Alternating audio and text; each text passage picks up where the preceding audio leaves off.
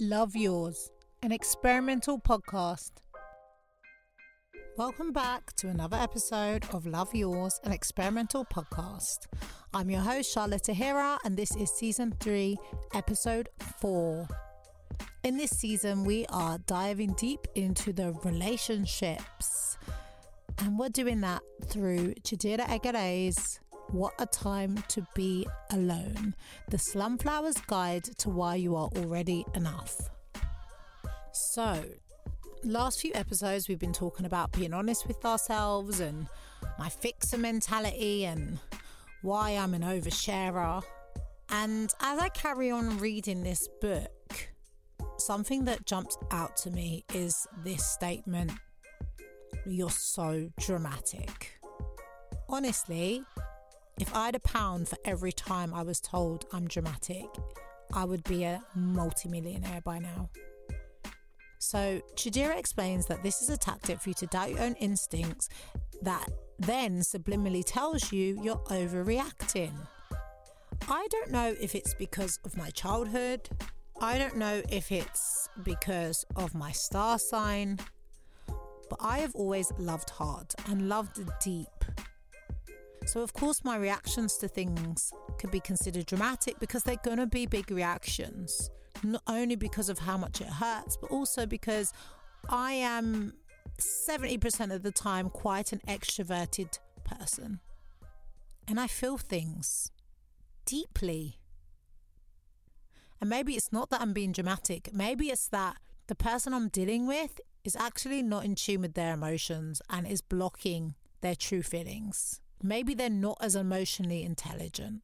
I've been on and off through therapy um, since becoming a mother, and every therapist I've met has said that I'm very self aware and I'm very emotionally intelligent. So, actually, who's being dramatic? Maybe I am just expressing how I feel, and you want me to dim my light and dim my feelings because they're making you uncomfortable. Well, the right people in your life will always validate your feelings. I have a sibling who does this. I have two really close friends who do this. And despite having an on off strained relationship with my mother, she also understands me and knows me well enough to validate my feelings. And it's so important, especially if, like me, you're an overthinker. So you spend a lot of time in your head with your own feelings. And sometimes it's so good to have someone else objectively assess that you're right. You should be pissed off about that. That was very rude. That was disrespectful. This is really sad. And if there isn't anyone in your life like that, Chidera says that you have to be that for yourself. You have to because the worst thing you can do, and we talked about it on the previous episode, is doubt your own intuition. And by convincing yourself that you're overreacting, is doubting your own intuition and invalidating your own feelings. So, the next time someone tells you you're being dramatic with a reaction to how they've treated you or how they've made you feel, just look at them and be like, if that's how you feel, then you obviously don't understand my point of view. And just make it clear that them acting like you're overreacting, you're not accepting that. Because what do they say? Every action causes a reaction. And I guarantee, however you're feeling, is off the back of an action that they either didn't or did do. So Chidera says if you don't have anyone like that in your life, be that for yourself. Show up for yourself. And honestly, I used to call myself a ride or die. And I don't just mean in relationships, I mean in general. I have got cabs across London at stupid o'clock because my friends found out her boyfriend's cheating on her. I have made trips in the snow to go and see a friend on her birthday because at the time I couldn't afford to buy her anything, but I just wanted to spend some quality time with her. I have done, oh, I can't keep count of birthday trips or I feel like I always show up for my people. I, like I said, I consider myself a ride or die, which is why like flaky behavior for me is the absolute worst. In fact, I would definitely say that's why in the last nine to 10 months, my circle has got smaller because I really assessed who was flaky. Now, I'm not going to lie, since having children, it's been way harder. And I wouldn't be surprised if a couple people in my life would describe me as flaky sometimes. I guarantee you, if you're listening, it's not me being flaky. It's the unpredictability of having children and being a mother. But if I set a plan with you, or if I promise you I'm going to do something, I'm going to kill myself until it's done. And if I can't do it, I'm going to give you plenty notice as to why. And the fixer in me is also going to help you come up with that solution because the guilt I'm going to feel about letting you down. But in 2022, I mean, I was given some tablets by my GP. I haven't taken them because I'm very anti tablets in general. Um, and one of my therapists describes it as low mood, but my GP described it as depression and anxiety. And even accepting that about myself was really sad because I'm a social butterfly. Everyone will describe me as one.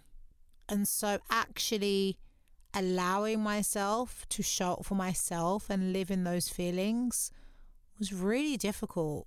But it did force me to assess other relationships and other commitments and how much energy I was pouring into other circumstances or people or situations. So, something I'm really trying to do off the back of reading this book and just growing and learning about myself is not making a plan unless I really, really want to. And some people would say that mentality is quite selfish because, you know, not everything we do in life is because we want to do it. Sometimes it's for other people. But at this point in my life, I don't care. And I say that I may compromise slightly if it's someone who I genuinely value, like a family or a friend, because as I said, they are far and few between. I will compromise on what I really want to do.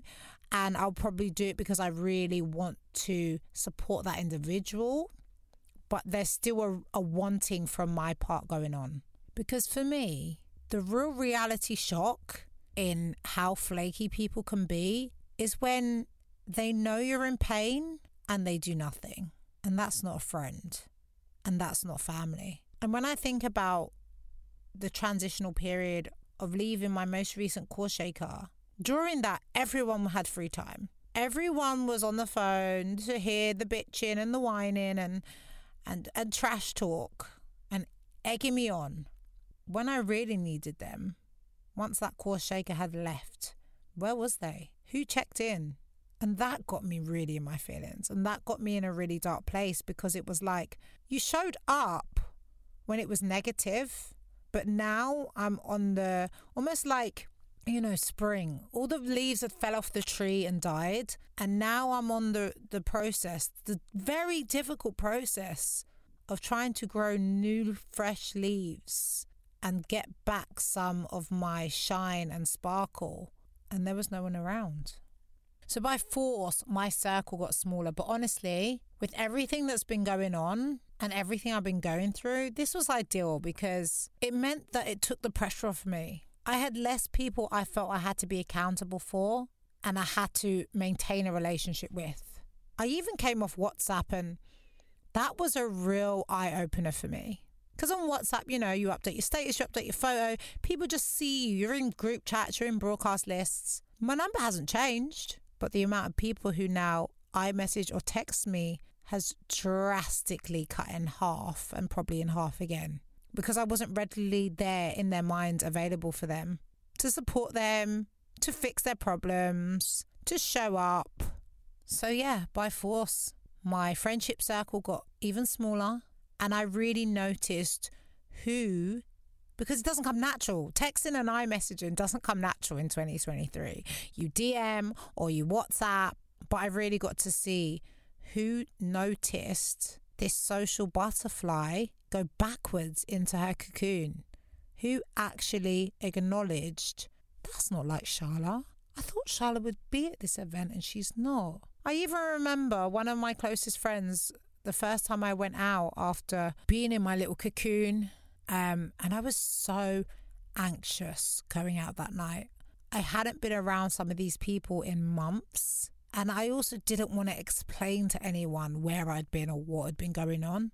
And the anxiety was insane. But just having that one person with me that day in my corner who knew why and could be that kind of rock for me that day while I went out and socialized and put on that brave mask, it just showed me how important having those key people in your life are. And there may only be one or two, but those genuine people who, whether you are lying in vomit on a drunken night or or sobbing down the phone to where you can barely understand what they're saying, or laughing so hard you start to choke, those people who show up for you in the extremes of every range in the rainbow of emotions, those people are priceless. And those are the only people who deserve you to be a ride or die for.